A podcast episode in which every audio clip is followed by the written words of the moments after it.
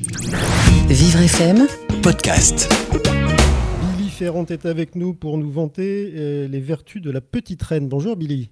Et bonjour Frédéric, bonjour Thierry.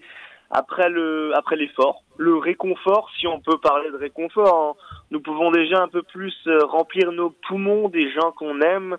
Alors on va essayer d'aborder sans frémir cette nouvelle étape de, de notre odyssée. Et si cette mésaventure est loin d'être à l'eau de rose, la rosée des matins à venir est toujours parsemée de dangers. Comme dirait Lamartine, un seul cas de coronavirus et tout est dépeuplé. Je suis persuadé que vous avez déjà entendu cette phrase reformulée.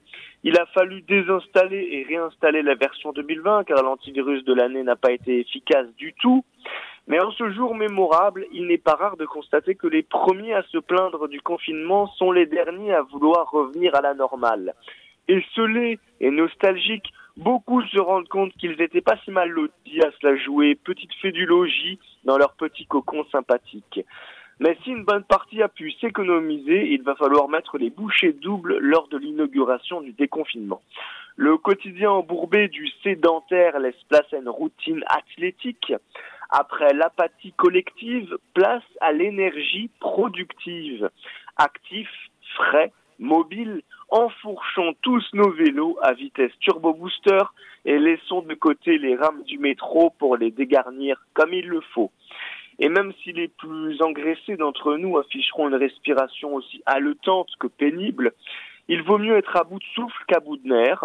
En pédalant à l'air libre au cœur des particules de pollution de la capitale, nous allons enfin prendre le chemin du travail avec autre chose comme arrière-plan qu'un régiment de visages ternes à l'œil fissuré.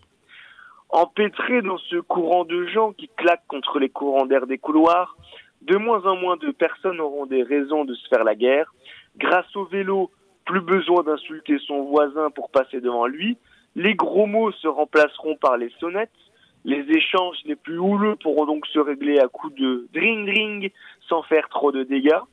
Les plus caractériels se surprendront même à réapprendre les rudiments de la politesse sur les pistes cyclables goudronnées de stress. Du reste, les fesses confortablement posées sur la selle, nous allons enfin profiter du décor haussmanien bordé de monuments imprégnés d'histoire.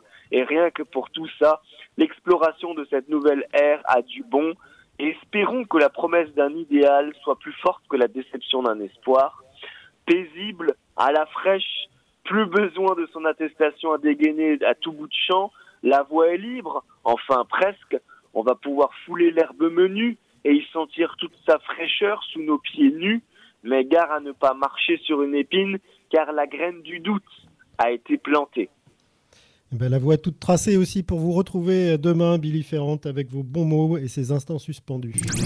Vivre FM, Podcast.